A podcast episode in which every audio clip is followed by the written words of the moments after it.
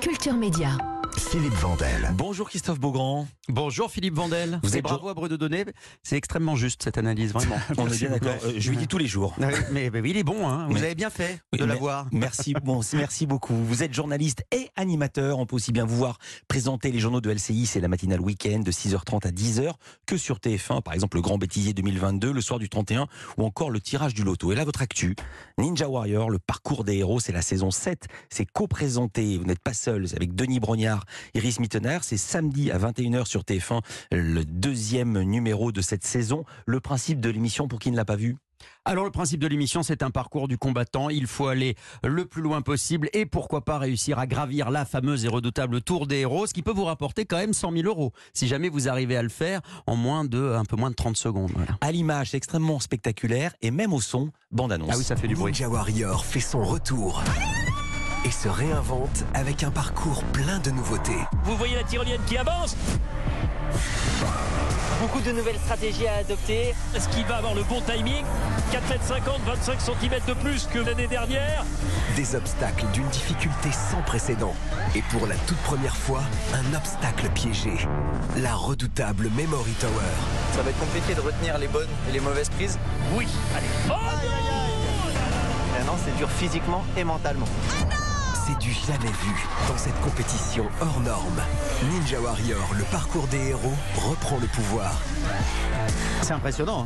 hein. impressionnant, mais c'est venir, encore venir, plus hein, impressionnant avec les images. J'ai vu l'image, non, je peux absolument pas. C'est juste dingo ce qu'ils arrivent à faire. Il y a un mur classique. Alors, il l'appelle le mur classique. Il a été remonté de 25 cm. Il fait 4 mètres 50. C'est une de- espèce de rampe qui va jusqu'à la verticale. Ouais, c'est très Et il impressionnant. faut arriver à courir, à s'attraper. Et il y a le méga mur, 5 mètres 50. Oui, là, là c'est des super-héros. On, on- on a, on voit des gens, c'est Spider-Man en vrai, en fait. Mm. Mais ils n'ont pas de super-pouvoir. Ils sont juste exceptionnellement forts et doués. Très souvent des, des grimpeurs, des gens qui font de l'escalade. Et, euh, et c'est très impressionnant. On a l'impression qu'il y a des effets spéciaux, mais non, ça arrive On pour de vrai. jamais. 5 Ouais. mètres 50, c'est très haut. Juste pour donner une idée, 2 mètres 44, c'est les cages de foot. Donc 5 mètres 50, c'est quasiment Bah, c'est l'équivalent d'un immeuble de deux étages, hein, donc c'est énorme. à monter à main nue. Autre nouveauté cette année, je me souviens plus du tout de quoi il s'agit. La. La Memory Tower. exprès. Excellent. Ouais. Euh, alors oui, on a voulu rajouter une épreuve au-delà du physique. Il y a une partie de, de mémoire, c'est-à-dire qu'avant de commencer euh, l'épreuve, ils voient euh, euh, l'obstacle qu'ils vont devoir affronter. Il y a des prises piégées, des prises d'escalade. C'est-à-dire que si vous saisissez la mauvaise prise, elle bascule et là vous êtes précipité euh, dans une chute d'à peu près euh, 10 mètres de Ouais. haut. Alors je vous rassure, il y, a un, il y a un gros tapis gonflable hein, pour, pour j'imagine. amortir votre chute. Oui, sinon c'est Ouais. un, peu dangereux. Euh, ce qui fait qu'on, on- il ne suffit pas d'avoir des bons bras et d'être costaud, des bons abdos et d'être gainé. Faut aussi avoir une bonne mémoire et être stratège. Il y en a qui oublient. Parce Oui. que c'est pas non plus très très très difficile à mémoriser. C'est pas simple, mais c'est pas extrêmement complexe. Non, mais bon, Où est-ce qu'on euh, oublie c'est- compliqué. Parce qu'on est sous le stress? Ben, c'est ça, c'est-à-dire qu'en plus vous arrivez à cette Memory Tower une fois que vous avez déjà passé quatre ou cinq obstacles très difficiles et il faut et on a tout vu au début, hein, donc Mm. 5-6 minutes avant, Euh, donc il faut rester concentré, c'est ça qui est difficile. Et puis après, euh, euh, évidemment, ça n'est pas forcément très très dur, mais quand vous arrivez face aux prises, il y en a une dizaine, il faut bien mémoriser celles qui n'allaient pas. C'est pas évident, c'est moins facile que ça en a l'air. Euh, à l'issue des qualifications, les 12 meilleurs hommes, les deux meilleures femmes de la soirée sont qualifiés pour les demi-finales. Ouais. Pourquoi ce rapport de 1 à 6 Comment vous l'avez établi Une femme pour 6 hommes? Ah, alors, c'est pas une histoire de. de, de- de- en fait, c'est le nombre de candidats. C'est-à-dire que, euh, grosso modo, et je, je lance un appel pour la prochaine saison, on manque de filles. Les filles n'osent pas s'inscrire à Ninja Warrior. Euh, donc, on a à peu près euh, 20% de femmes, euh, 20-25% de femmes candidates dans l'émission. On ne peut pas avoir la parité J'ai compris. c'est la, voilà. la même hauteur de tour? Parce qu'au ski, par exemple, les skieuses ne font pas la même descente Alors, que les je- garçons. Non, non, c'est plus- bas pour la, le, fame- la fameuse, le fameux euh, mur euh, dont on parlait tout à l'heure. euh, il, il est, il fait euh, 4 mètres et non pas 4 mètres 50. Mm. C'est quand même un peu plus accessible parce que généralement les femmes sont un peu plus petites. Voilà. Quand on fait des émissions de sport, on, on s'amuse toujours à faire pareil. Tous les journalistes sportifs sont amusés à taper des balles Ouais. au Parc des Princes. Tous les journalistes qui font les F1 rêvent de monter dans une F1 et certains ont eu cette chance, ce qui fut mon cas. Est-ce que vous-même, euh, avec Iris ou avec Denis Brognard, vous avez essayé de faire des épreuves ou est-ce que c'est totalement impossible, impensable pour le commun des mortels Alors, ça n'est pas une histoire d'imp- d'impossible ou impensable, mais alors c'est impensable pour les assureurs de l'émission et pour la production. On n'a pas le droit de, de, de, de tenter. Bah oui, parce que si jamais on se foule une cheville, on, on met euh, en péril un tournage où il y a quand même 200 candidats, 200, 200 techniciens et 400 personnes quand même euh, qu'on a euh, sous notre responsabilité. Donc, euh, on peut pas se permettre. Après, il m'est arrivé sur une soirée de fin de tournage d'essayer. J'ai notamment essayé la cheminée de l'extrême. Moi, Et ouais. alors Euh, Eh ben j'ai réussi à monter jusqu'à 5 mètres quand même. Hein. Tu sais, c'est le, c'est le- l'espèce de cheminée avec les deux parois. Il Mhm. faut grimper comme ça avec les jambes et les, les bras. Euh, mais Et, bon, et- euh, et- heureusement, et est- vos champions, ils mettaient combien? Ils ils montaient jusqu'où? Ah bah il montait jusqu'en haut, hein, euh, c'est-à-dire que c'est euh, 7 mètres 50, 8 mètres, et, et il le faisait surtout en, en, allez, parfois en 12 secondes, où moi je mettais une minute 30. ouais, c'est- moi j'aurais perdu. Non, hein, mais, c'est- vraiment, c'est- mais vraiment, euh, il faut regarder cette émission. Vous pensez que c'est absolument impossible. La première fois que je l'ai vu, je me suis dit, mais personne va jamais réussir à monter au sommet. Il y a un gars, il passe ça. euh, Ah non mais c'est Comme une fleur. c'est impressionnant et surtout on a on a des candidats qui viennent d'une année sur l'autre qui s'entraînent comme des malades toute l'année. Il y a des salles euh, ninja qui se sont ouvertes dans toute la France de, euh, de salles de CrossFit avec des parcours inspirés de Ninja Warrior. Donc ça a créé des vocations. Vous dites que ça a été le pire tournage euh, que vous ayez fait sur cette émission. Ah, C'était dantesque, raconté. Ah ben en cette saison, on n'avait jamais eu ça. On a eu des très mauvaises conditions météo. On est à Cannes pourtant, donc en principe, on a le soleil, les palmiers, Mhm. la mer. Alors on avait la mer et les palmiers, mais le soleil avait oublié de venir et on a eu euh, euh, beaucoup de pluie, beaucoup de vent. Et la problématique, c'est qu'on tourne de nuit pour les effets pyrotechniques et la lumière. Donc on tourne de, en principe, 20h30 jusqu'à minuit, 1h du matin. Là, compte tenu de la pluie qui nous a retardé, parfois on était obligé d'arrêter le tournage, de laisser sécher le parcours, de le sécher. On a des espèces de séchoirs géants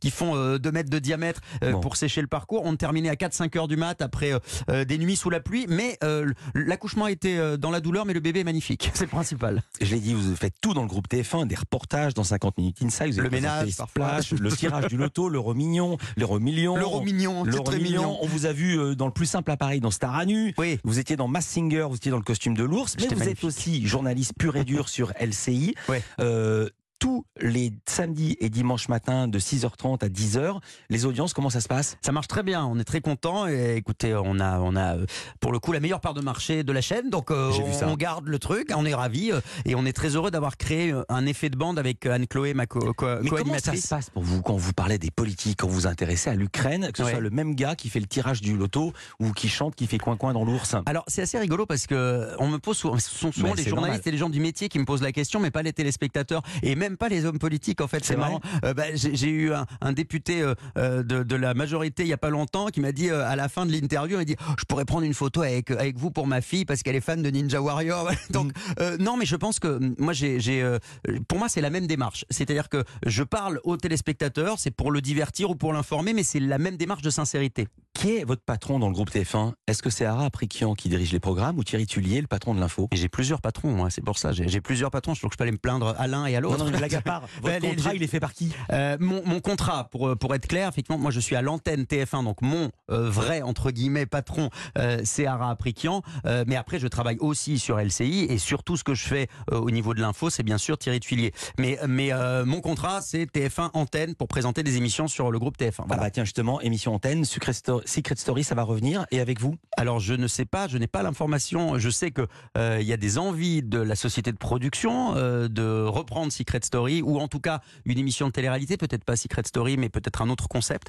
Euh, Et vous diriez oui? Euh, bah, ça dépend euh, de ce à quoi ressemble justement le concept, le casting, euh, l'ambition éditoriale de l'émission. Si c'est pour faire une télé-réalité cracra, ça m'intéressera pas. Mais en revanche, si c'est pour faire une belle émission événementielle, de divertissement, un jeu, quelque chose de ludique et de familial, oui, avec plaisir. Voilà. Ouais, mais s'il n'y a pas les, s'il y a pas les types avec les biscottos et les filles qu'on connaît dans la télé-réalité, ça va pas marcher. Ah, Si c'est des gens Vous normaux. croyez ça? Alors moi, je, je crois, je crois l'inverse. Ah bon? Euh, je crois l'inverse. Regardez la Star Academy par exemple, qui est une émission de télé-réalité. On avait des jeunes qui étaient sympathiques, qui étaient polis, qui parlaient bien français.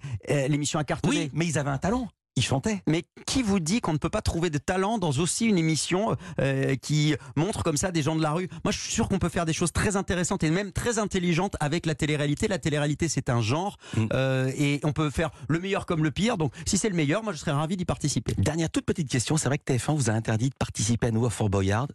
Non, mais alors, c'est pas. Sur euh, deux euh, c'est- c'est- c'est- on m'a posé la question en me Mais disant pourquoi évidemment. vous faites plus Fort Boyard? Je l'ai fait deux fois et effectivement, quand j'avais, euh, quand on me l'avait reproposé, euh, TF1 m'avait dit Bon, on n'a pas trop envie que tu viennes, euh, mais j'ai pas eu, on m'a- on m'a pas envoyé un mail d'interdiction totale, mais il suffit de regarder. Enfin, j'ai j'ai pas annoncé un scoop dément quand j'ai dit ça sur RTL la semaine dernière, mais tout le monde s'excite là-dessus. Mais euh, il suffit de regarder. Il y a au- quasiment aucun animateur de TF1 euh, qui l'a fait ces dernières années, mais c'est logique. En même temps, quand vous avez une émission aussi forte que Fort Boyard, euh, le, le samedi soir sur France 2 pendant l'été, bah, vous n'allez pas envoyer vos animateurs euh, qui sont a, a priori Bah, si. appréciés du public pour si. donner de la force à France preuve- Télévisions. vous voyez ici, vous pouvez citer une radio concurrente. Ici, on est œcuménique. Et de la même manière, Laurent Ruquier, le samedi soir, et maintenant Léa Salamé sur France 2 reçoivent des gens qui ne sont pas tous du service public. Et ça gêne absolument Oui, mais là, personne. on est sur une émission de talk. Anne-Elisabeth Lemoyne. On est sur une émission de talk qui n'est pas la même chose. Une émission de talk d'actualité culturelle ou média, c'est pas la même chose qu'une grosse émission de divertissement où les têtes d'affiche peuvent faire venir des gens. Alors qu'une émission de talk, a priori, on regarde le talk toutes les semaines,